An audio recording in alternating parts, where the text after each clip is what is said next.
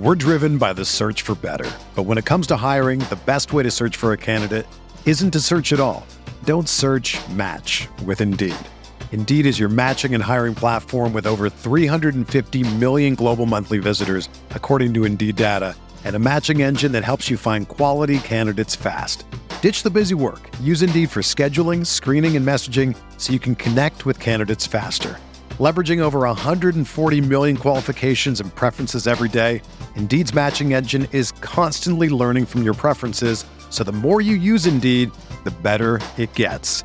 Join more than 3.5 million businesses worldwide that use Indeed to hire great talent fast. And listeners of this show will get a $75 sponsored job credit to get your jobs more visibility at Indeed.com slash BlueWire. Just go to Indeed.com slash BlueWire right now and support our show by saying that you heard about Indeed on this podcast. That's Indeed.com slash BlueWire. Terms and conditions apply. Need to hire? You need Indeed.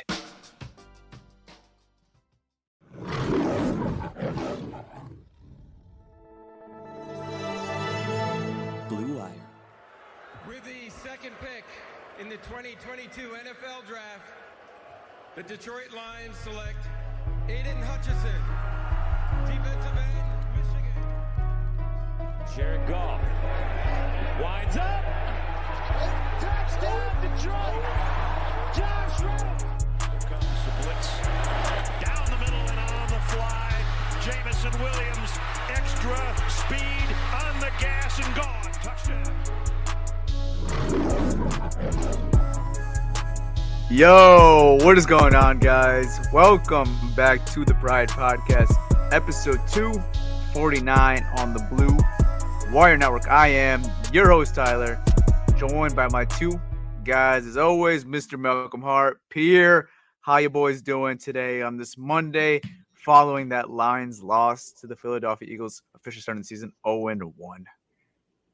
Man, losing sucks, but I'm I'm doing fine, bro. I'm doing well. Nothing to complain about. I'm good. Malcolm, what's up with you, bro? Woo! Ooh. Oh shit. God damn it, my voice. Um, shit. As you heard from my woo, it's not going too well. um, no, man, I'm, I'm all right, man. The loss was is it was expected. I mean, even though like I've seen it coming, uh, it's, it's still that feeling like, man, you know, I wish we would have pulled it out. But I'm all right, man. I'm I'm good, man. How, how y'all how y'all doing, man? Doing all right. I want to get into this episode. I want to start off with the first question because we actually had someone live at Ford Field. Pierre, you were there What's at Ford? Field and just watching that game from TV. The atmosphere looked, you know, unbelievable. It was the first sold out game outside of a Thanksgiving game since 2017. So it's been, you know, a minute since the Lions have sold out a game that's not Thanksgiving, and we saw it this this week versus the Eagles. And I think a lot of people were assuming like, oh, Eagles fans travel well. There's gonna be a lot of Eagles fans. That's why the place is sold out. Now, give me your input. What'd you see at Ford Field when going to this game? It was lit. It felt like it was the loudest I've ever like I've been there multiple times, and this is the loudest I've ever heard it. Bro, you know in halftime when you like try to get a hot dog or like a pizza or whatever, you wait like 20, 30 minutes in line. Bro, mm-hmm. it was like an hour and a half wait. The dude like that was sitting next to me left when the half ended. He got back towards the end of the third quarter Oh shit! just to get food, bro. nah, that would, I would have left that line. Yeah, I, I mean, I my, we did not stay in the line. We're like, screw this. We're just gonna go back to our seats. Yeah, I would have left that line. That's crazy. Hell No, no. but like it was the stadium was lit. Lefty's cheesecake sold out in cheesecakes in the like in the second quarter. How the hell do you Cheesesteaks, they- right? they- Yeah, like oh, oh, I they're- just said cheesecake. Something like no that. cheese like a like a like a Philly Philly cheesesteak. cheesesteak. Yeah. Yeah. The cheesesteaks. Okay. yeah. So I'm just like saying in general, bro, it was lit, it was loud, and it, it was majority line. There was not like I would say maybe 10% Eagles, 90% Lions. Oh, Like wow. it was it felt kind of like a playoff atmosphere. Like it was crazy. I mean, even Jalen Hurts said it before the after the game, and even uh, AJ Brown, like they couldn't even hear shit. They were just like talking to each other in signals and stuff. Had some false starts before some false starts. Bro, and before the game started, some Eagles fans were like doing it, like tried to do some Eagles shit. Lions fans were like, screw that. They just started saying, let's go Lions, and it took over. Like, we didn't even hear the coin toss who won it. I had to look at the jumbo screen who won the toss. That's how loud it was. kudos to Lions fans for showing up for that game. Disappointing ending, obviously not being able to finish and win that game for a crowd like that, but no, that was that looked outstanding, man. Just looking on TV, dude. I mean, Ford Field was electric. I had chills just watching from TV. I'm like, man, man, look at that place. That place was lit. So again, kudos to all the Lions fans that was at that game. It's gonna be interesting to see how they follow up that performance week two versus the Commanders because they are also home. Don't expect that type of crowd like you saw week one, but we'll see how they follow No, up and no. how it looks. I would say expect that type of crowd. Honestly, Oh, ooh. I would another say- sellout? yeah. Ooh, against the Commanders. It doesn't matter against who it's who. I think now the Lions, Dan Campbell, and this regime, they have the fans bought in. Oh, there it is. okay. We'll see. I personally think that if it's not a sell, it'll be pretty damn close to a sell. I think like these games are gonna get, you know, They're we're more gonna uh, get full now. more More, traction here. More traction there, yeah. Okay. All right. Well, Forward down the field. There we go. Yeah, I mean the expectation was real. I mean, like we saw the, the sold out. They lived up to it for sure. Just watching on TV. All right, let's get into this offense. Like I said, the Lions lost this game 38-35. They covered the spread. So for people that bet on the Lions, they covered the five and a half spread. But that doesn't matter. You lost the game. You're 0-1 in the season. Covering the spread doesn't mean shit unless you're better and not a fan of the team. So that's the reason why the spread means anything. Let's start off with this offense, though. They scored 35 points, had a phenomenal first drive of the game. Then it was a little dry. Then you saw the second half. They really picked it up um, and looked kind of like the offense we kind of expected going into the season. Um, I'll start off with you, Malcolm. Man, what's the first takeaway when watching this uh, Lions offense in this game? Uh, the, so the first thing I noticed with this offense, man, is that they have they, have an identity. You know, when you talk about what the what's the Lions' identity with this football team is, they want to run the ball, and they did a great job at running the ball. They, it goes from the, the offensive line, um, a lot of the trap plays, pulling plays that they had those guards doing, um, created those big rushing lanes for for for D'Andre Swift, um, created some holes for even um for Jamaal Williams as well when he was back there. So um, they did a really great job. And as far as establishing what they wanted to do and an identity, they they did that. So this team going forward, you know that this team is a team that wants to run the ball. Yeah, for sure. I think they, you know, identified that very quickly and they got it going really quickly. You saw one of the big plays early on in the game, one of the first plays was that big 50 yard run by D'Andre Swift. And you just rewatch that play on the replay. Everything was right on that play, starting from the offensive line, D'Andre Swift making the right cut to to get a big play out of it. It was a really nice play. And D'Andre Swift, you know, just had a really good game overall. And it begs the question is like, could this be the breakout year for D'Andre Swift? Could D'Andre Swift put him in that conversation of, you know, the Alvin Kamara's, the Christian McCaffrey's, that type of back that's a dual threat, could be a great runner, a great receiving back. Could we see that year out of D'Andre Swift? And I think in this game, week one, they utilize him really well. And it's going to be interesting as the season goes on because it was kind of almost a 50 50 split between him and Jamaal Williams and carries. And it seems like, you know, it's week one. You want to ease both your backs in. You don't want to go too crazy and, and give your back too much workload. But it's going to be interesting when you have a hot hand like D'Andre Swift. Are they going to continue to do that kind of 50 50 split? Or are they going to go more? D'Andre Swift can get 20 carries a game now because I think he only had 14 or 13 carries that game. 15. 15. Okay, so it's going to be interesting to see if that workload could, you know, increase as the season goes on. What about you, Peter? What did you see from this Lions offense? Yeah, Malcolm pretty much nailed it, bro. Like we we talked about Jordan Davis, Fletcher Cox, Brandon Graham, and all those guys how they play the run, and we I said strength on strength, right? Like we said it pre-show in our uh, game preview. Like, yo, we have to run the ball on this team. That's that's how you can win this game, and they did. Unfortunately, I think the turning point of this game was Jared Goff's pick six. Honestly, Logan Stenberg got beat really bad. Goff panicked and threw a really bad pass. That's kind of sort of the turning point because if you get rid of that pick six right? Say you punt the ball or you, you just you throw the ball out or whatever. I feel like you would have had a chance to win this game. We always talk about turnover, um, what's it called? The turnover battle. And the Eagles won that one to zero. And when you win that turnover battle, you're most likely going to win the game. Yeah, Yeah. that that that pick six sucks. And that second quarter in general just really sucked for the team in general. I mean, offense just went completely dry after that first drive where everything was going well in that first drive. It's like, okay, here we go. 75 yard drive. We're owning the TOP. This looks really, really good. And then after that, you know, your defense gets a really nice stop. You have an opportunity, you know, get a lead uh, by two scores, maybe get a field goal, make it 10-0, maybe get another touchdown, make it 14. Oh, they had an opportunity for that. Whatever, right? First drive, I think they go three and out.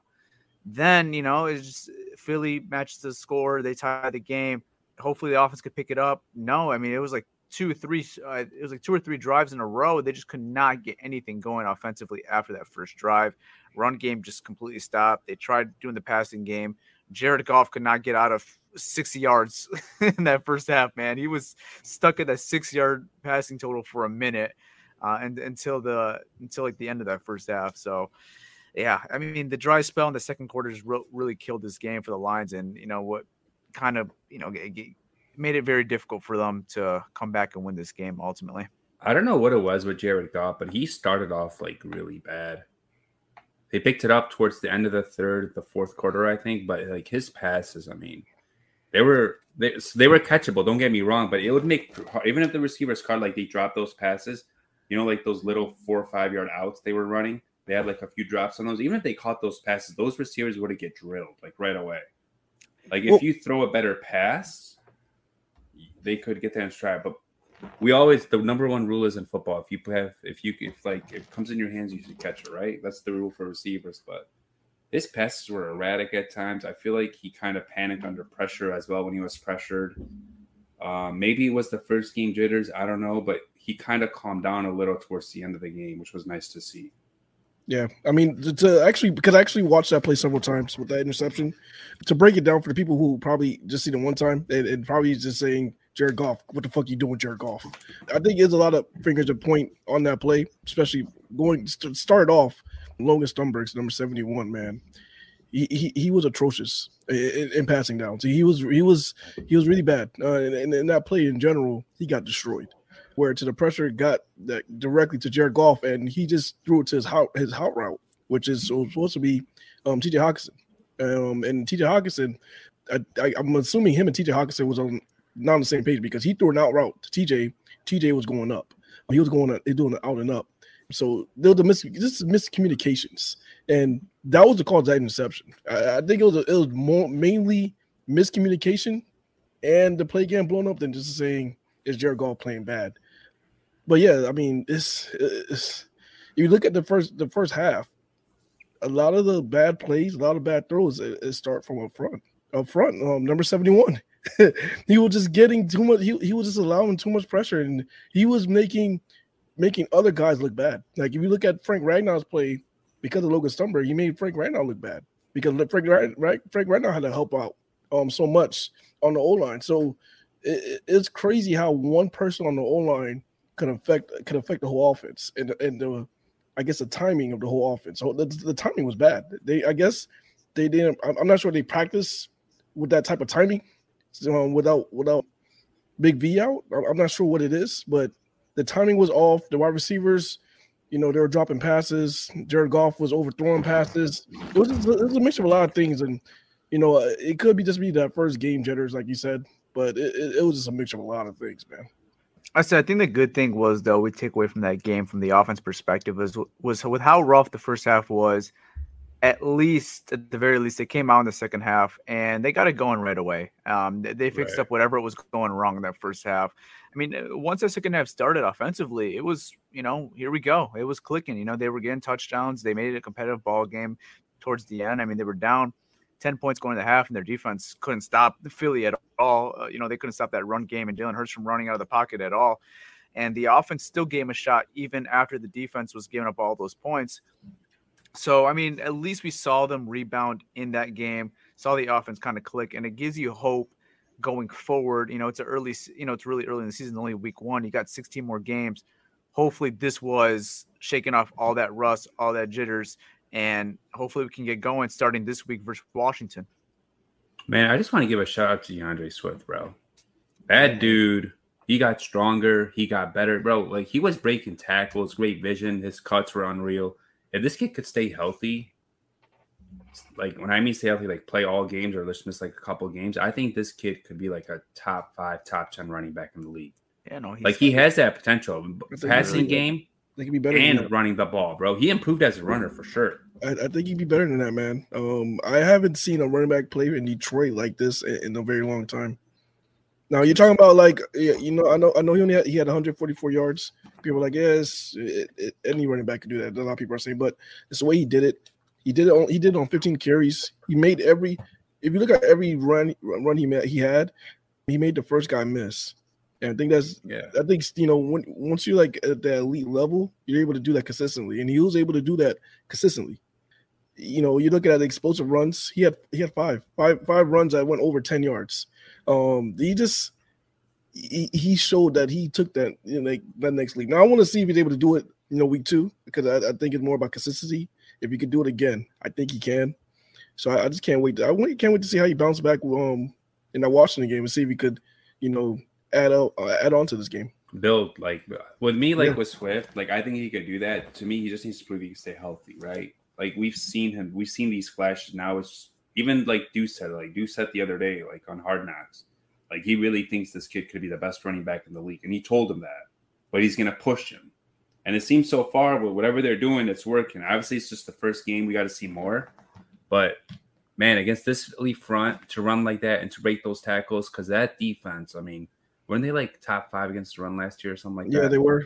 And and it's funny because every Philly podcast I went on um last week, they really took great pride of their running defense. And every time I talked about D'Andre Swift being the X factor, and um if he could get things going, we have a chance. They just blew it out the water, saying, "Uh, it's not going to happen because we have a top run defense." Their whole mindset was, "We have a top run defense. It's not going to happen." But that that shocked the hell out of all Philly fans. I guarantee you, talk to any Philly fan, they they did not see the D'Andre Swift show coming. Um, so that that was, that was really good to see that he was able to do that against that defense. Hey, Pride Podcast listeners, it's your boy Malcolm here. And if you're a sports better like me, let me tell you about Odds Traders. Odds Traders is a place to compare all odds from all major sports books. You can also compare the different sign-up codes and promotional codes from different sports books to get the best deal. This app also provides player stats, key game stats, injury reports, projected game day weather so the bettors can make the most informed bets as possible. This app also has bet trackers so bettors can keep records of all their games and betting activity. Looking to maximize your bets?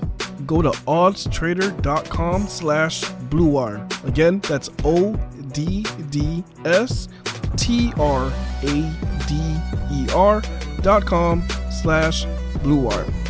Odds Traders, the number one site for your game day bets. We're driven by the search for better. But when it comes to hiring, the best way to search for a candidate isn't to search at all. Don't search match with Indeed. Indeed is your matching and hiring platform with over 350 million global monthly visitors, according to Indeed data and a matching engine that helps you find quality candidates fast. Ditch the busy work. Use Indeed for scheduling, screening, and messaging so you can connect with candidates faster. Leveraging over 140 million qualifications and preferences every day, Indeed's matching engine is constantly learning from your preferences, so the more you use Indeed, the better it gets. Join more than 3.5 million businesses worldwide that use Indeed to hire great talent fast. And listeners of this show will get a $75 sponsored job credit to get your jobs more visibility at Indeed.com slash BlueWire. Just go to Indeed.com slash BlueWire right now and support our show by saying that you heard about Indeed on this podcast. That's Indeed.com slash BlueWire. Terms and conditions apply. Need to hire? You need Indeed. It's Kaley Cuoco for Priceline. Ready to go to your happy place for a happy price? Well, why didn't you say so? Just download the Priceline app right now and save up to 60% on hotels. So, whether it's Cousin Kevin's Kazoo concert in Kansas City, go Kevin, or Becky's Bachelorette Bash in Bermuda, you never have to miss a trip ever again. So, download the Priceline app today. Your savings are waiting. Go to your happy place for a happy price.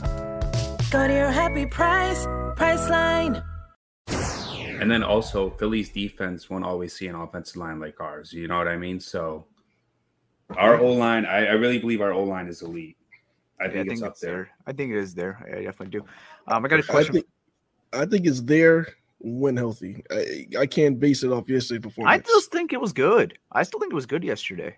What you have to do is you got to go back and watch that. I watched man. it. I, I went back and watched overall. I mean, they they gave Goff a clean pocket for most of the game. Um, running game was there. I mean, I could count. I could count on my hand on how many times he had a clean pocket. how many times? No, 71, 71, 71 got beat a lot, a lot. Like it was bad, a lot. It, it- he, it, it was bad. I I'm mean, telling you, it was bad. Like I'm talking about, like this. Like as far as like when you go back and watch it, I would probably say this was one of the worst offensive lineman performances I've seen in a while. Like it, you, it- it's, it's, it's worse than like I, I, I like it got to the point I was like, man, like should they put um Matt Nelson in there and kick Penei Sewell in guard because it was bad. Like it was that bad. It, it, it was literally that bad. when you look at like uh Stenberg too, he's mainly like a right guard, or I mean, sorry, a left guard. He was playing right guard, and then he's also he's like your third string guard, right? Because your second Yeah. stringer was out Kramer, so you're in your third guy, and he's more known as a run blocker than a pass blocker. That's how he was in college too. He said that pass blocking was more like a like a work in progress development type. I mean, in the running game, he was good, but It, it, and it, yeah, he was solid. He was solid on some running plays, but even in some running plays, like there was free guys that's coming right at running, running right at Swift. And thank God Swift went the other way, but it just looked like the game was a little bit fast, too fast for for um Stumberg. I think this is his first time playing with the ones. That was his first time in a regular season game. This is It's the first his time regular fir- season yeah. game. So it just like you you see it that the game was just moving at a different level than his mind was. Like he like there's some plays that soon they snapped the ball, he'll put one hand out and the guy was already around him. Fletcher Cox was already around him.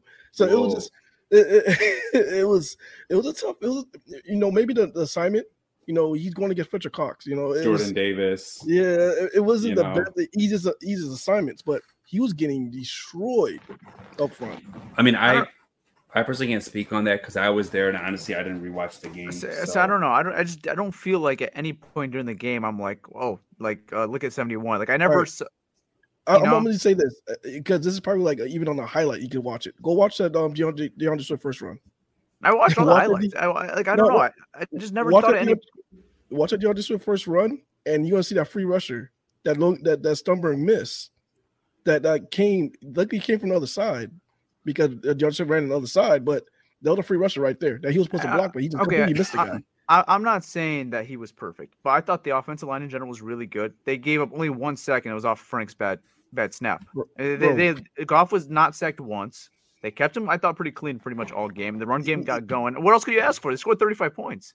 he was pressured a lot. It, it wasn't more. It was more of being pressured than than than being sacked because he got sacked once, but it wasn't. It wasn't that that sack was pretty much on on Frank Randolph's fault. Where- Whoever That was a bad snapped the snap. ball, Yeah, it was Frank it was a bad Randolph's snap. Yeah. Now, it, it was the pressures, man, because those pressures is what caused a lot of the bad throws. Most of the bad throws, that interception came off of that came came off of that pressure. Well, that was But to miscommunication fair, too. TJ Hawk, if they were on cue, he could have just knocked the ball down and it would have been a fourth down. He pumped the ball away. That was mainly Yeah. miscommunication right there. W- w- Actually, no, it, it was mainly the pressure. I know Because that that- pressure, Go- if the pressure didn't come, if the pressure didn't come with there, he then Jared Goff wouldn't have to just throw throw the hot route. Yeah, to- but like t- to be fair though, I mean these Eagles, you got to give credit to the Eagles too. Like They're- their, their they're- D line, They're a really They're- good team.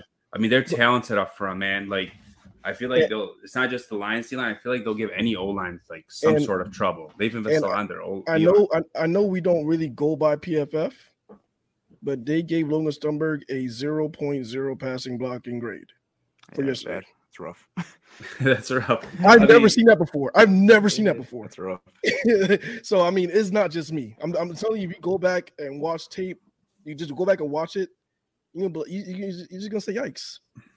You're gonna say yikes. I mean maybe the next game we'll see what they do. Maybe Kramer comes back. Maybe they put Brown or they switch Jonah and they switch. I- I- I Hogan. I, don't know. hope- We'll see. I really hope I don't have to see that again because it was bad. I wouldn't mind seeing Stenberg again. Honestly, I think he's a young player. I think like in order to develop, you have to play, and maybe like sometimes having a bad game, you learn from it and you bounce back. And you have I mean, I Hank coaching him, If right? he, if he if he bounces back, I mean, kudos to him, man. I hope thought- he does. The two false starts were rough by him. I mean, because that was a drive yeah. killer. That was rough. Oh, that- that those were was- also, those were also him. Those that was also him. tho- that was rough. It's just it's just the the game was moving too fast for him, man. It's the first game jitters, I think, too, because I think like because of those false starts were towards the beginning of the game. Like Sewell basically told him like, "What do you say? Like calm the fuck down or something." I forgot how he said it. Probably, And, probably, probably. and said, Stenberg, "Oh, Stenberg, said, he said something like that, and Stenberg said that actually like that helped him out and like he calmed down after that. Like you have to remember too, he's been hurt too. Like he hasn't really had a chance to develop as much. He's always injured. So these games are very like important for him in his development. Yeah, I thought Going on the offensive line though, 73 was phenomenal. Left guard Jonah Jackson, man, he was really, really good, man. They were going through his way a lot, and uh, the fourth down, the D'Andre Swift run, he led that play, man. That was all Jonah Jackson uh, creating that hole, letting Swift get in the end zone. Something underrated, and I think Campbell mentioned is the wide receivers block their asses off. Like you Yeah. would see running Sam backs just running, Sam and Brown, receivers Sam would just like they were blocking all of them. Whoever was out there was blocking. I think Hockenson too. I think he improved as a blocker. I was Hockenson, Hockenson did a hell of a job blocking. He had that one block, uh, the the big Swift fifty yard run, but there was still some times where TJ is just not a good blocker yet. There, he's still not there. because No, I Where mean, can say he's the- improved. I don't know if he's improved. a, a- a lot of times they have him on one-on-one assignments with tackles. I mean, with with, with edge rushers. So it's That's hard. you, you're, you're telling your tight end, you're telling your tight end to block an edge rusher one-on-one. It's, it's not always going to go the best way, but on a lot of those trap plays where they're, they're pulling him to to you know hit the the the edge rusher, he's doing a really good job, man. Yeah, I thought he was. I mean, like at the game, I didn't see it in, like on TV, but at the game, I thought he looked like solid blocking. Like you didn't necessarily see him like just get like whiff on blocks or whatever. Like Yeah, Still- I still- That's- still- from, I still what I saw, he was solid. I still want to see TJ take that next step. I don't know. I haven't. I, didn't think see- he did a little in his blocking, honestly. Um, his Th- There was ability- there was one. They were running the complete opposite side of him. Like Jamaal Williams running the end zone. They didn't even. That's why they got the touchdown. I mean, he there was a lot of times where he was just ineffective on blocking. And that's why they, whenever they ran his side, there wasn't getting many positive gains. But when they had Brock Wright in there, that Jamaal Williams run, they that's when they cashed in for the touchdown for one of the Yeah. two ones. And they like they use Matt Nelson a lot, like during the like They put him at Uh, tight end sometimes. like he's reported as an eligible receiver, sixty seven, eligible Yeah. whatever, yeah, he played 60, whatever. yeah, sixty-seven. Yeah, six. Yeah, so I'll say this, man. Ben Johnson did a really good job as far as creating this running scheme. He did a really good job because a lot of these running plays you watch is a lot of misdirection plays where they'll get the defense moving one way, but the running running back is going the complete opposite way. So the way he's designing these running plays, pulling these guards, um, disguising to make you think that they're going one way, and then just going, and, you know, having a trap play going complete opposite direction. It's just it's really Right. they- they're doing a hell of a job, man. And this, as far as like watching the Detroit Lions run the ball, this is the best running back running scheme I've seen in Detroit since Barry Sanders, man. yeah. Since Barry Sanders. if if you guys go on Twitter, uh Baldy breakdowns, I think Brian Baldinger, I don't know how to say his name, but you'll find it.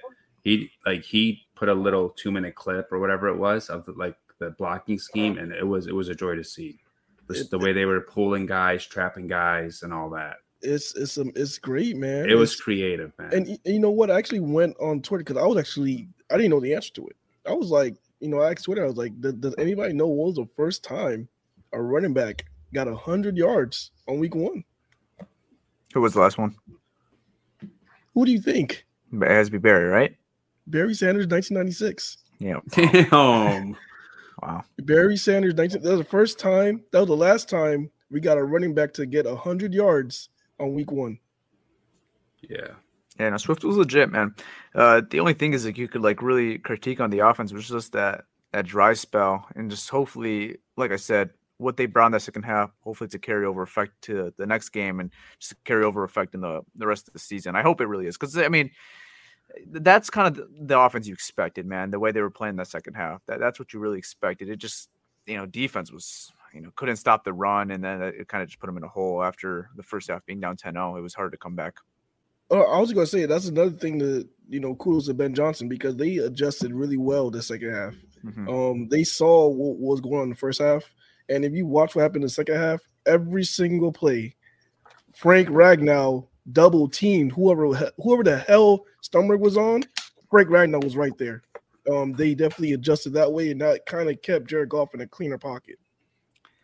Um, I, I will say this though. I'm gonna give you a pass this week. The Lions offense for that slow start. Can't have that shit going into this game. You know, like No, like you, right. you you you can't have that going to week two versus Washington. It's week one. You know, I'm not gonna overreact and say uh, that, that was terrible because it was terrible, but they corrected in that game. Now show me you could carry it over into this next game versus Washington. You can't have another slow start playing one half. I saw that too many times from Jared Goff in that Lions offense last year, where Yeah. they give you a great half and then they'll look shitty in the second half, or vice versa. Have a great first half, or uh, have a great uh, shit first half, great second half. Show me a full game. I'm giving you a pass this week because it's week one. jitters maybe are there, and you you show me a good second half, but no more, no more. Show me your good offense. And It then starts this week. Tyler, like we talk about this too, Jared Goff, like you have to be consistent, dude. If you want to stay here, that's part of it. I'd say this is just the first game, but if you want to be here and be the long-term answer and be a franchise quarterback for this team, you have to be consistent. You can't have these like games where like you're good this quarter, you're bad this quarter, or you're really good this game, then you're shitty the next game. Dude, you got to be consistent throughout the year. We got to see that with him, man. We just last year we didn't see it with him.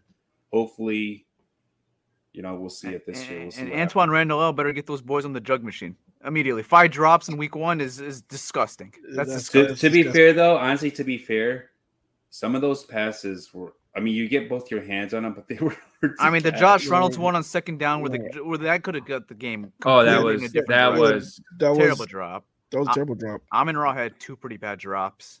Um, TJ Yeah. Hawk almost had a very bad drop, but he ended up. I don't know how the hell he caught that because he like Yeah. dropped it initially, but then got his hands under it and, and caught the ball. So there was uh one play with Goff where actually reynolds was would have had a touchdown actually but like Goff kind of underthrew it mhm. reynolds got it but he got tackled right away Yeah. i think you guys do you guys remember which play i'm talking about Yeah, big- no, I, yeah, I know. Yeah, that, that, was a, that was a big throw. He threw the. Um, that's that's a touchdown if you get that if you throw it like stride for stride the receiver is running receiver had to stop he had his guy beat whoever it was i think it was bradbury i forgot who it was but he had his guy beat and Goff underthrew it we caught the ball but he got tackled third way see that's the difference you throw a better ball you have six just small things like that. That's what I want to see with Goff. I want to see better improvement. Um, we'll see what happens versus Washington.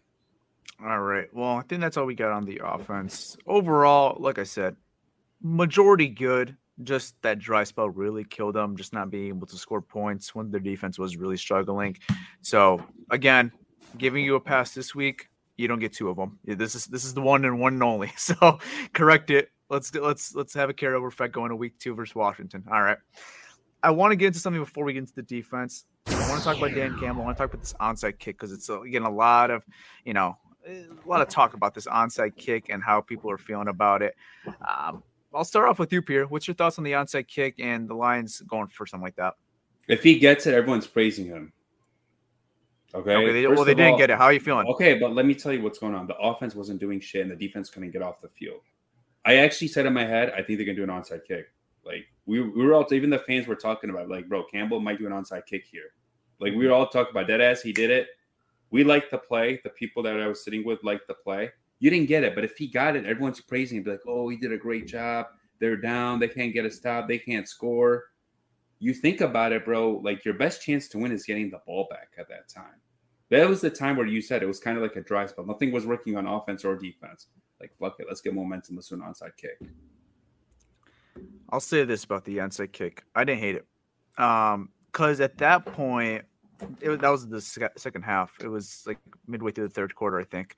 Um, I didn't hate it because defense wasn't stopping a lick for anything. It didn't matter if they're on the 75 or on the 50. Eh, Philly was probably going to score regardless. It was just going that. It was that type of game where you couldn't stop Jalen Hurts, you couldn't stop Miles Sanders or whoever the hell was running the ball for this kind of game. Well, Boston Scott didn't really matter you couldn't stop them on defense. If anything, it honestly saved us some more time because they were going to score regardless, probably. Now I know it's a lot tougher to score from 75 yards compared to handing the team the ball on the 50 yard line. Like I obviously know there's a big difference, and it's a lot more difficult to stop a team when you're on the 50.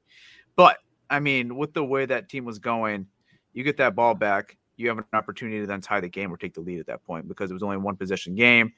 Um, and I, think it really just came down to Dan Campbell didn't trust his defense. They and they had no reason to trust their defense the way that second half was going, and just not having an answer for Jalen Hurts. So I personally didn't hate the call. Now, is it ballsy? Is it risky? Definitely. But you know, I understand it just the way the, the game was going and how bad the defense was uh, with, with stopping Hurts in, in the run game. Yeah, you guys said it. I mean, Dan, it's like a damn if you do, damn if you don't. Like if he if he gets this, he's a hero. Everybody's like, wow, Dan Campbell's a hero. They get it, they get the ball back and they score and end up winning this game because of that. That's gonna be the highlight. That's gonna be the the headline. of Everything. Dan Campbell goes for the extra the the, the onside kick to to get the score to get the lead. You know that everybody's praising him at that point, but he didn't get it. It's a gamble. I mean, it is what it is. Uh, at that point, your defense wasn't stopping like you said, they wasn't stopping uh, the, the Eagles' rushing offense regardless. So, I mean, if anything, like you said, it, it gave us less of a time. It gave us more time on the clock, Mhm. if anything. Um, but it, it is what it is, man. I mean, if Reynolds catches that ball, what happens? I mean, we're saying this, the what if game. I mean, like it, it is what it is. We didn't. I- we, didn't, we went for onside kick. We didn't get it. I, I think hindsight's always 2020, obviously, but like that was one of the initial ones. I'm like, you know what, I actually don't mind this just because of how the game was going and you know how the defense was looking. The thing that did piss me off with Campbell was that timeout, though. I was just going to get into that. Uh, Um, yeah, the, the end of the first half was disgusting. Uh, that that was just really poor clock management by Dan Campbell. That's like one of the critiques I could really give in this game. The onside kick, I could see why it's controversial. If you don't like it, I understand. If you're okay with it, like us, like I understand, like both the ways with the with the onside kick, that was okay. Um, like you know, that's fine, whatever, right? I think we could all agree at the end of that first half with how the you know the the clock management and who was on the field and and whatnot. That was really really bad because at that point your defense was still not doing good. Um, they were struggling, and to, to call us a, a timeout on second down just didn't really make much It sense. was like it was like second and sixteen, though, right? No, it was like second and ten. Like it was like they just stuffed them for a run. It wasn't like they like got a sack or something like that. If they got a sack, maybe I understand, but it was still second and ten. You know, it's not like it was like a, a big loss or something like that. Now, if it's third down, yeah, maybe call timeout, try to get the ball back. Maybe you can get three before the half. But that just wasn't the situation. Your defense wasn't playing well. Your offense was not giving your defense any rest because they were going three and out, three and out, three and out. So your defense was exhausted. Why not just go into the half down seven and correct it from there? Instead, y- you know, you, you give Philly a, a breath of air, a fresh breath of air. They get a big play with Will Harris, which I don't even I don't even want to get into. That. I don't know why the hell he's on the field. but Okudah Will- had cramps. Okudah had cramps. So Campbell yeah, said, I, I saw that. So whatever, right? Will Harris on the field. That's a big play. um, and, and that ended up being a big play too because he lost his game by three points. And luckily, you only stopped to Philly getting three points because that could have been a lot worse. They could have got a touchdown in that in that scenario, but that ended up being huge. All right, so so going back going back to that play, um, it, it was it was a it was a third and long. I mean, second and long. So it was like a I believe it was second and sixteen when that Okay. happened, and then Jalen Hurts scrambled and then got to, uh, he he he made it to like a third and short, and then after that, that's when he threw the bomb to AJ Oh. Brown. AJ Brown. once they saw Will Harris was on him, like, fuck it, just throw it to AJ Brown. Yeah, just throw it up and see what happens. I mean, it's. I mean, you, you have them behind. You know, you have them on second and sixteen. You're not. You, you're you're betting on yourself that all right, they're not going to pick up this first down. I mean, I mean that's the only thing I can think of on, on why he called the timeout, and he was, you know, thinking about trying to get the ball back with as much time as possible. That's the only thing I can think. That's the only thing I can think about. I still disagree with it though. Yeah, I mean, yeah, I mean, it's Like that, that's not even playing hindsight and just seeing what happened. That's just seeing in the moment. It's like let's just go to half. I mean, our defense wasn't stopping them. I mean, their I know, their but- offense was getting whatever they want. Yeah, I mean, you, you you're not expecting Jalen Hurts to, to you know on second and sixteen to get you know Why not though? He was doing that all game. He was doing that uh, first half. Yeah, he was. It's I not mean, like he. It's not like he was thing like pulled out a shock. Yeah, I think it's on that play they almost got to him too, but he just he he made um Cominsky miss and then took off. That happened a lot of times where they over pursued him. Like Hutchinson was getting that backfield. It just, you know, he over pursued him and, you know, missed Jalen Hurts completely or, you know, just completely missed him, you know? Yeah, he just like oh shit, this is not like college. The Lions had 10 missed tackles on defense. The youth showed yesterday. Yeah. I mean, they're bro, they're young. Like we- we got like you the oldest guys on that defense are Anzalone and Brockers. After that, isn't that another, everyone isn't everyone on the rookie deal after that except Mike Hughes. isn't Everyone's that, on a rookie deal. isn't that another reason just to go into half and feeling okay about being down seven and trying to correct it from there? Well, I think like regardless, I think Philly probably would have scored regardless if they called that timeout or not. Because I mean, bro, I don't we know, man. It looked like. Philly, it looked like they actually had no intention of keeping the game going. No, they like did. It looked like they did. I don't know. I don't know. I mean, You I- gave I an extra think- timeout. yeah, that's it is what it is, bro. He'll learn from it, obviously. This Yeah, is year 'cause- two, though. I mean, it's like okay, we gave those excuses last year, but come on, we we can't be giving an excuse to Dan Campbell about coaching mistakes anymore. Because Like, you, you look at it this way: if if he didn't call timeout and they come out and they do the same exact thing, and and then Jalen Hurts scrambles and runs for you know eight yards again, then then they're they're going to call timeout regardless. So, I mean, it's one of those places. it's What if they just what if they just ran the ball at that point though? Like you don't know. It could have changed whatever they were doing because Detroit's giving an extra timeout. Now they got an extra play in their book. I just thought about this. I wonder if it was maybe like trying to get maybe Okudah maybe back on this like on the field. I don't know. Like maybe someone was I, I don't know. No, But it was you probably want to to get the ball you back. right? the, yeah, say you want to get the ball. You want to back. get the ball back. Yeah. You want, So you want, you want to get the ball back because it was again it was second and sixteen. You get it. it- Say if they did run the ball, if they did just run the ball, which I guess they were expecting them to do to just run out the clock.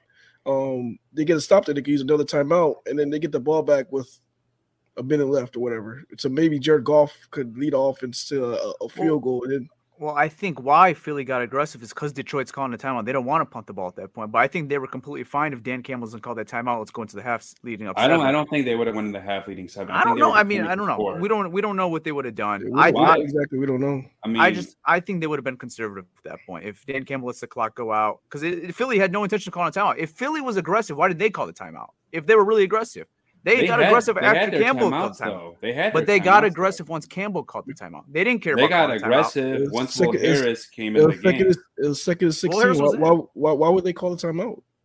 Because that's would that, that's my point. They were going to go into half. No, what, what I'm saying is that it was second 16 for them, but if they were to pick up eight, eight or ten yards or eight or nine yards, the Call very next timeout. play they would have they would have called timeout, Yeah, but they didn't. and then and then then you have the Will Harris play happens right right all over again. So Right they, after, yeah. so they will have they'll be in field goal range regardless.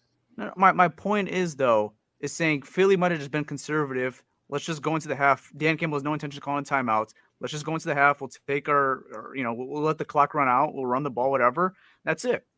But I gotta Dan- be honest, it's like not all on Campbell too. It's on like, bro, the corner got flat out beat. Like That is on a what it is. Massive Yeah. play. You know, Will Harris. That is what it is. I mean, I don't know why he's on the I mean, field. bro, I mean, I know was why he's on the field, but It was like on like it was what they were. They weren't like nowhere near to like they weren't they like on the twenty or thirty yard line, something like that. That's my yard line it point. That's why I said Philly would have been just conservative. Go, your defense wasn't playing well. I don't know what this f- this It lack. it was a 40 yard. It was a 40 Bro, yard pass. it was second and long. So I see what Campbell was doing. It was second and long. You get a stop. It's third and long. They'll probably run the ball. You call a timeout. You have maybe 40, 50 Ex- seconds to score at least a field goal. But exactly. Your defense, that- your defense wasn't playing well though. It So, doesn't that matter though. faith. He's he's giving on faith. He's giving on like, yo, go go get this. Go get he was, done. he, was, he, he was betting on one play pretty much because on that it was second and 16. so you stop them that very next play, you call a timeout again, they're they're more likely gonna I'll tell you what. If. I really believe if Okudah was in during that time, I don't think maybe Philly would have scored like how they did. I mean, I hope not. I mean, that was a terrible play by Will Harris. I mean, it's just straight up. He got beat up by Will by AJ Brown. Like, there's no way around it, right? I don't know, man. I Anyways, didn't- like I just like regardless the of that clock play, management. though, I did not like how they didn't spy Jalen Hurts at first. I don't know if they did it towards the end, no. but Jalen Hurts was cooking them, and they weren't really adjusting to it. Like from where I was sitting, I don't know if in the TV maybe they did something different. No, But- no you, Nope. saw, you, you saw correctly. You saw and, and and this is why, and I, I kind of went through it last in, in the last episode. And the reason why is because they they're betting on this pressure room. This is pressure room, and and th- let's see if we can get to them that way versus taking one of the guys out that they're pressuring him with, and having that guy spy, and then giving Jalen Hurts more time in the pocket to do whatever the hell he wants. I mean, they could they could they could have rushed three, put one guy in the spy, and then you giving Jalen Hurts all day in the pocket, and you have everybody else in coverage. You could do that, but then guess what? You're gonna have it. Jalen, you're gonna have Jalen Hurts giving everybody time in the pocket. You mean it's it's, it's you you can't put pressure and spy him at the same time. It's, it doesn't work that way. I know, and the thing is with them too. Every time they played man coverage, which they did, like they played a lot of two man, like two safeties high, whatever, on like second and long, third and long. Yeah, There, there was the corners backs are turned, the linebackers backs are turned. Jalen sees an opening, no one's open. He's he runs it and he gets it. yeah. I mean, again, you could take one of those guys that you're pressuring him with and put him on a spy, but then you have three people rushing at J- you have three people rushing Jalen Hurts at that point. Yeah, and if you play a zone, he's probably co- like AJ Brown would probably. It is pick your poison, basically. it's- Yeah, it's. I mean, they're very tough to defend because Yeah, it's a bad matchup. it's it's. I, I'll say this: I don't though, know. Any, any other quarterback, they probably would get that would have probably been a six or seven sack game. If any of any other quarterback that's not like mobile as Jalen Hurts, that could have been a, easily a six or seven sack game.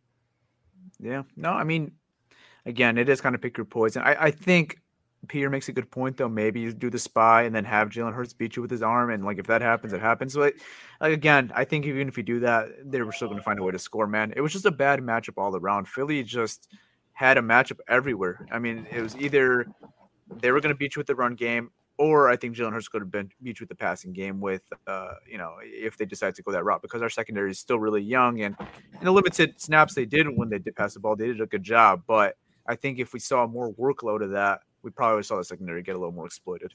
Yeah, Look, I love AG, but I was upset about not adjusting to that because, bro, Yeah. literally every third down. Here, I'm going to read you the stat. They allowed seven conversions on 10 third and fourth down runs overall. Two of them came in 10, 10 or more yards. Yeah. Bro, all, all this came on scrambles. I was, we were, everyone was like, the Ford Field became like, like you could fall asleep like during that time. It was so quiet. People were like so frustrated, bro. It, it was so frustrating to watch, honestly. Like, do something different. And every time you see a missed tackle here, you see guys over pursuing.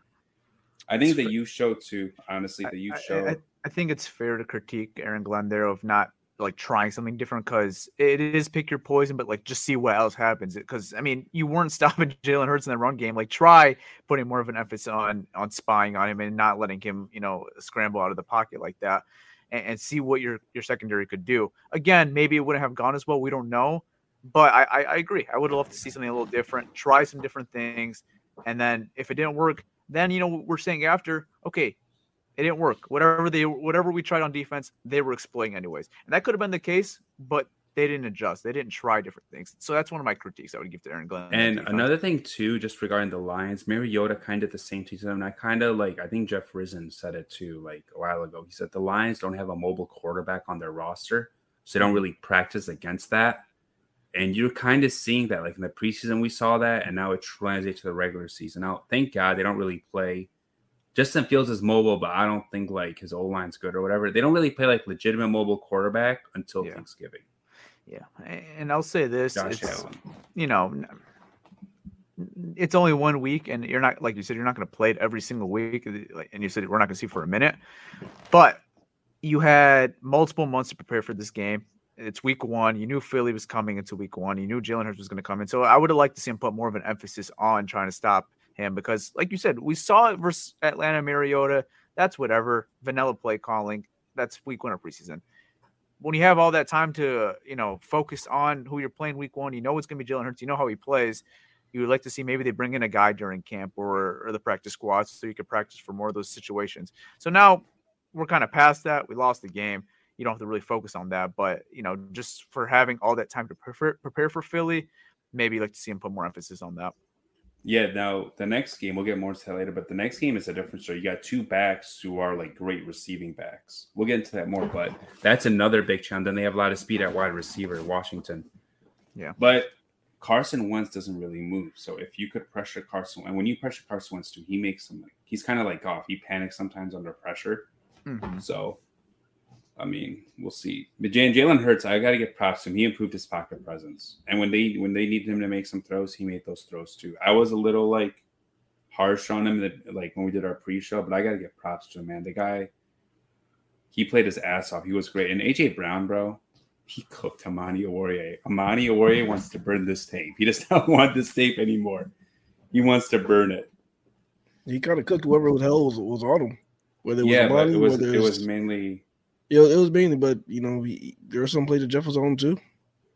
yeah. I thought Jeff- Jeff though Jeff did a really good job versus DeVonta Smith. He Zero- sure zero catches, Zero catches, yeah, four targets. four targets. Yeah, yeah. That's, that's really good work.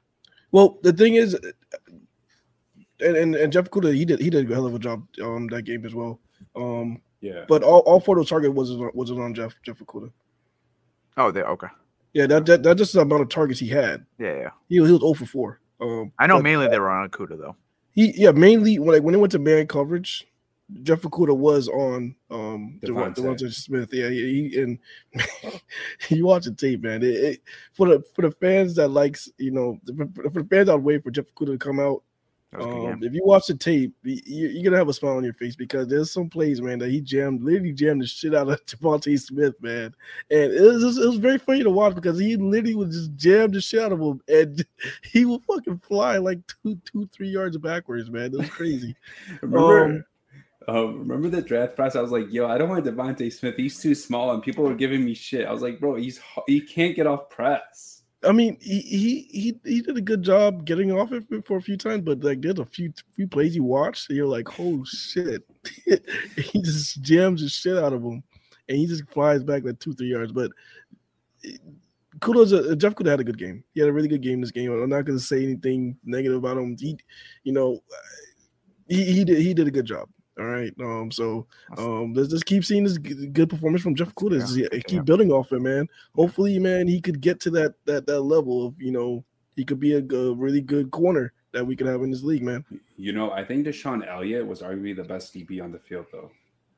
He played great. He did the safeties, but Tracy Yeah. was pretty good too before. Uh, I, Tracy was, was I was- I was gonna too. say I was gonna say Tracy, but Tracy got you know he got ejected from the game, Yeah. but Tracy Walker was all over the field as well, man. He was, and he was like, you could tell, like, I don't know if they showed it on the screen, but he's literally communicating to like everyone the entire time. Like communication, we talk about communication scheme in secondary.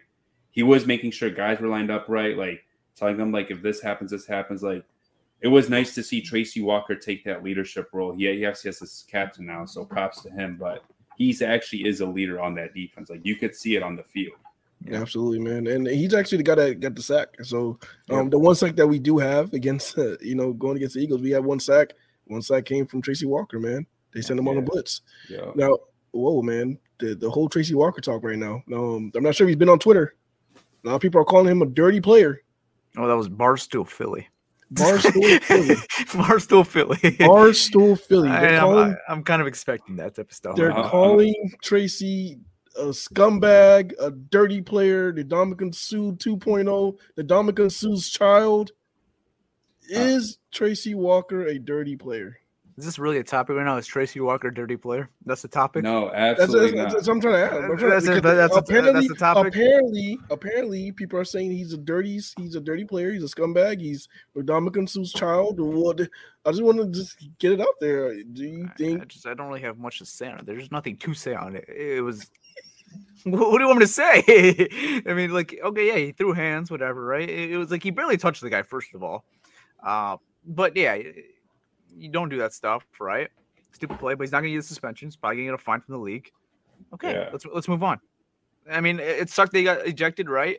Uh, like, I'm not defending it, but uh, there's nothing there, man. I, I feel like I've seen worse, and players not get ejected for that. So it was a little weak call too to get ejected for Walker. You want to know what's dirty? What's dirty? is Sticking your helmet, and hitting a dude with your helmet, or going for a guy's knees like just to fuck up his knees, or like hitting a dude in the head, like at full speed. That that's dirty, right?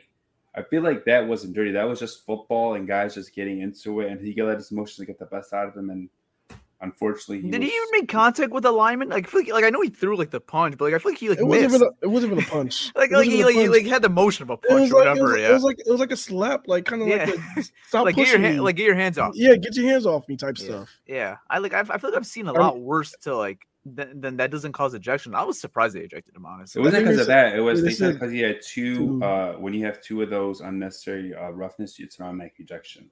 So both were on him. That, that, No, well, that- one was on that's so Alex. One was on Alex. But yeah, he did. uh, I think because they called him one for because one was on Anzalone. I know that they declined that penalty.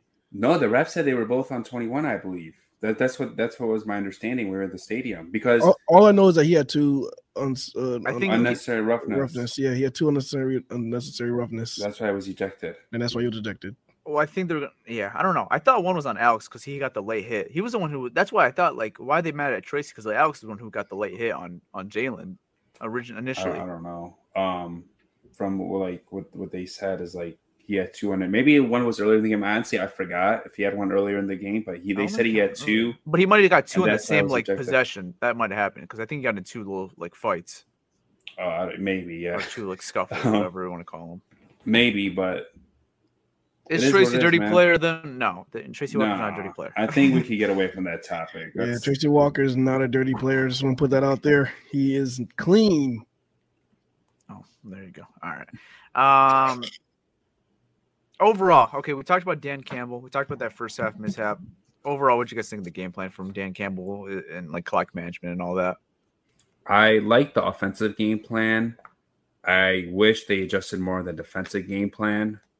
Um, I thought special teams they were great. Honestly, I thought they were great on special teams. It's just when you someone keeps doing the same thing over and over and you can't stop it, you should maybe change a little. Yeah, yeah, it's fair. In regards to AG, and I love AG, bro. Like I saw some random clown today in my comments fire AG. I'm like, like relax, bro. Like I don't know if he was being a troll, if he was being serious, but whoever's saying fire AG needs to like relax. He's gonna be a head coach in this league soon, guys. He's he's a great coach. You don't want to lose him, trust me. Yeah. So yeah. I think overall, outside the first half mishap, in my opinion, that was like the only one I really looked at, and I'm like, man, what the fuck are we doing here? What are we doing here? Um, other than that, I thought everything was fine. I didn't mind the outside kick, like I said. Um, clock management in general, I think was fine with using all the timeouts outside the first half. Like I said, I think the first half was a big deal so I don't want to like just like get past that. But I don't think we lost this game solely on coaching. I think we lost to a more talented team. I think we lost because uh, a few guys couldn't catch it that game. I mean, it's just like some things you could look at the what ifs. It sucks because you had opportunity to win the game, you didn't. Just move on, and you know you got to win this week. You got to win this game now versus Washington.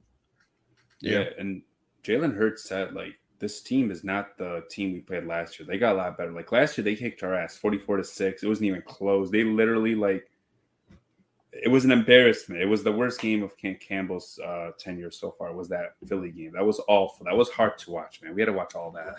Yeah. Um, and you know they they competed their ass off.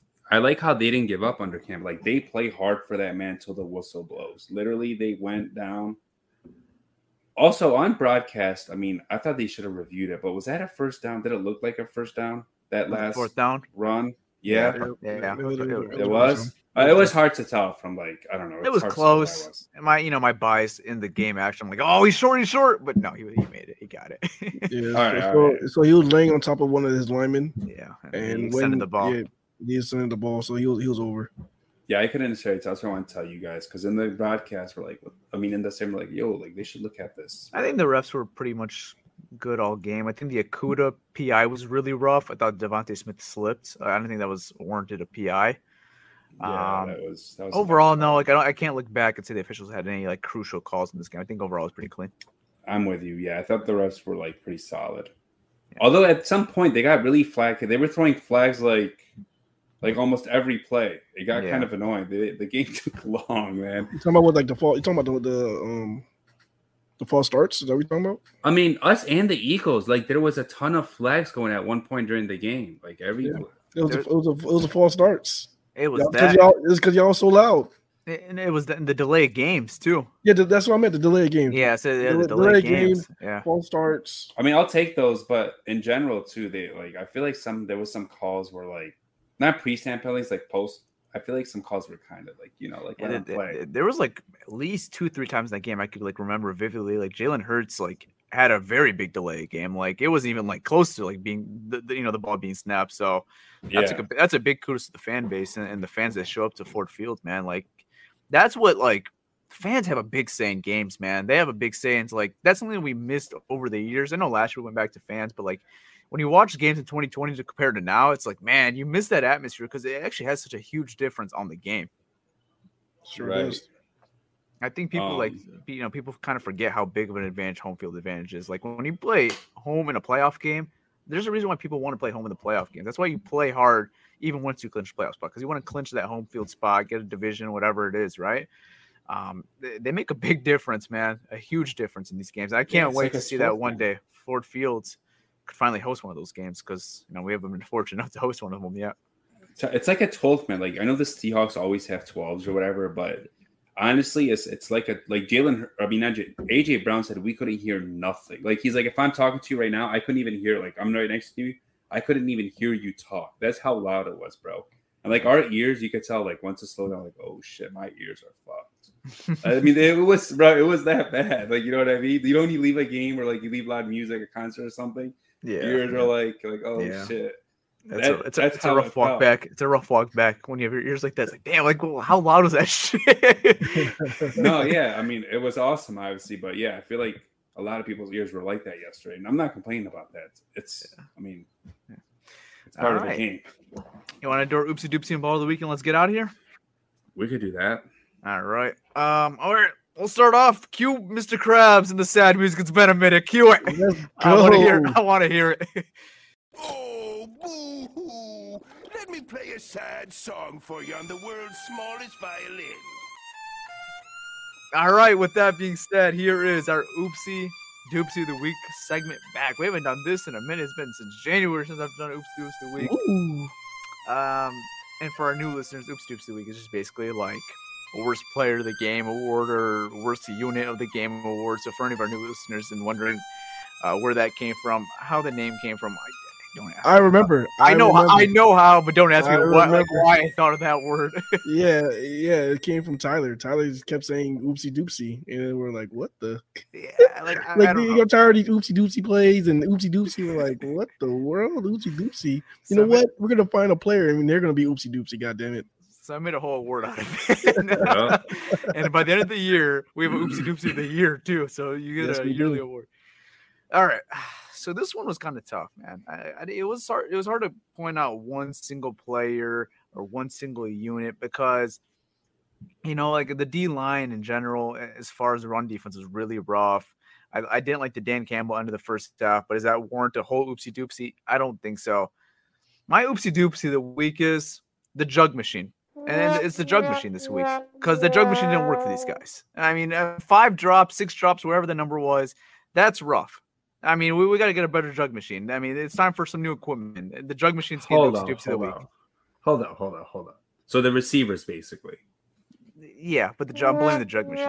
He's blaming the jug, the jug machine. The jug Bruh. machine. I'm blaming Field. I'm blaming Field Yates too. He had a tweet. Uh, Amon-Ra St. Brown's never had a drop. Had two drops in that game. So he, he's part of oopsie doops as well. Yeah. Let's go. I mean, it was hard. Who, do- who, who do I single out? Like, I don't think there's. I, a I, I, I have one. He, You're gonna a say number Stenberg, sev- right? Seventy-one. I, like, I don't know. I I I mean that that that's mine.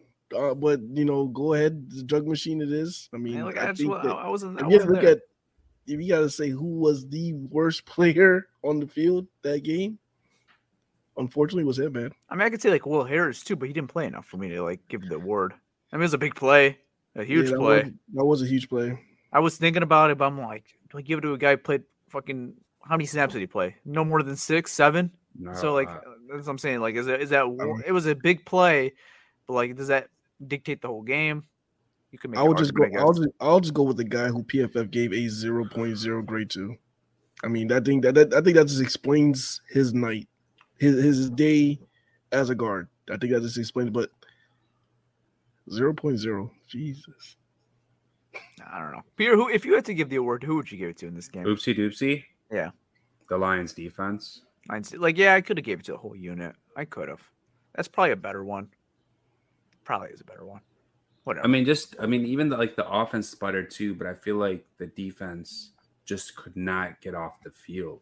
Yeah, I mean, offense scored 35 points in a day. You should win a game when you score 35. So it is tough to really critique just the offense. I don't know, man. Right. It was it was really tough to just single out one thing. So I'm gonna keep it simple. Just make it the jug machine. Okay, get some new equipment. Now, Jug, jug machine it is. jug machine it is. All right, Pierre, who's the baller? Who balled out?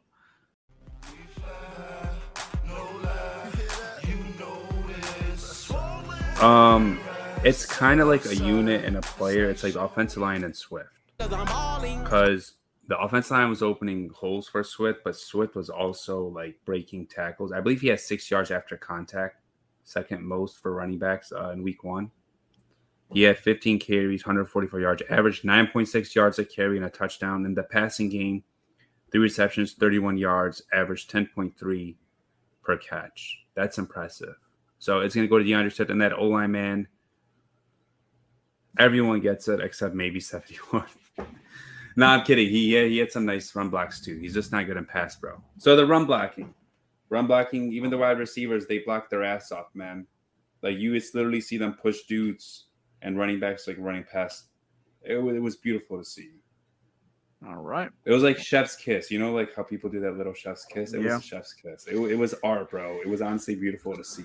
All right. So if the season were to end today, the oopsie doopsie of the year would be the jug machine, and the ball of the week would be D'Andre Swift in the offensive line. So that's that's interesting. I never would have thought that. not not the offensive line, but the drug machine. I can see D'Andre Swift is going to have many of these awards this this it. season. I can see that too. I can see that. I think He he's stay one- healthy. He's actually my prediction to win it this year. Lion of the year, ball of the year. Yeah, man. I, please, please, just please stay stay healthy. He please. just he just needs to stay healthy. Yeah. Uh, before we leave, I just wanted to uh, talk about one player we didn't really talk about. I think Rodriguez played his ass off. Dan Campbell said he had zero MAs, which is zero missed assignments. That kid is legit. He could also cover too. Bro, did you see that one clip where he tossed Jason Kelce? And Kelce is like one of the best centers in the league. He literally tossed his ass. He's like 70 pounds heavier than him. Yeah, he could tackle too. He's gonna get an expanded role. That kid's, I told that kid's special, man. I, I said it. I've been calling it. Did, did you I've guys see that play though, where he literally tossed Jason Kelce? I was on this bandwagon a long time ago before Hard Knocks. I was on the Rodriguez bandwagon before Hard Knocks. Mark, you were on it when you watched his college tape. Well, as soon as soon as you drafted him, I was like, "Who is this kid?" I was like, "Oh!" sh-" I was like, "We have the same name. Who is this kid?" oh shit! I was like, "Oh shit! This guy's this guy's nice. How the hell did he fall to six? Man, I'm telling you, this kid's gonna be special. Yep. He was good. He was good. All right. Well, with that being said, hope you guys all enjoyed this episode. We'll be back later this week with a Washington Commanders game preview. That's my first time ever saying that on the pod, Washington Commanders. So we'll have that um, coming up on you guys' feed. And on Sunday, we'll be live on Twitter Spaces before and after the game and on playback during the second half of the game. So come join us and watch the game with us on playback in the second half. Me and Malcolm were there live on playback. You saw the emotions between me and him in that Philly game. Hopefully, this time we can celebrate a W this week. Hopefully, right? Hopefully, we better. Or, or man, the if, if we if if it's not if we don't celebrate a W, you definitely want to join playback because that live reaction is going to be epic. Yeah, let's just not get there. Let's not do that. All right, guys. Hope you have all a good day. I'm out. Peace. All right, guys, I'm out. Peace. All right, y'all. It's your boy Malcolm, and I'm out. Peace.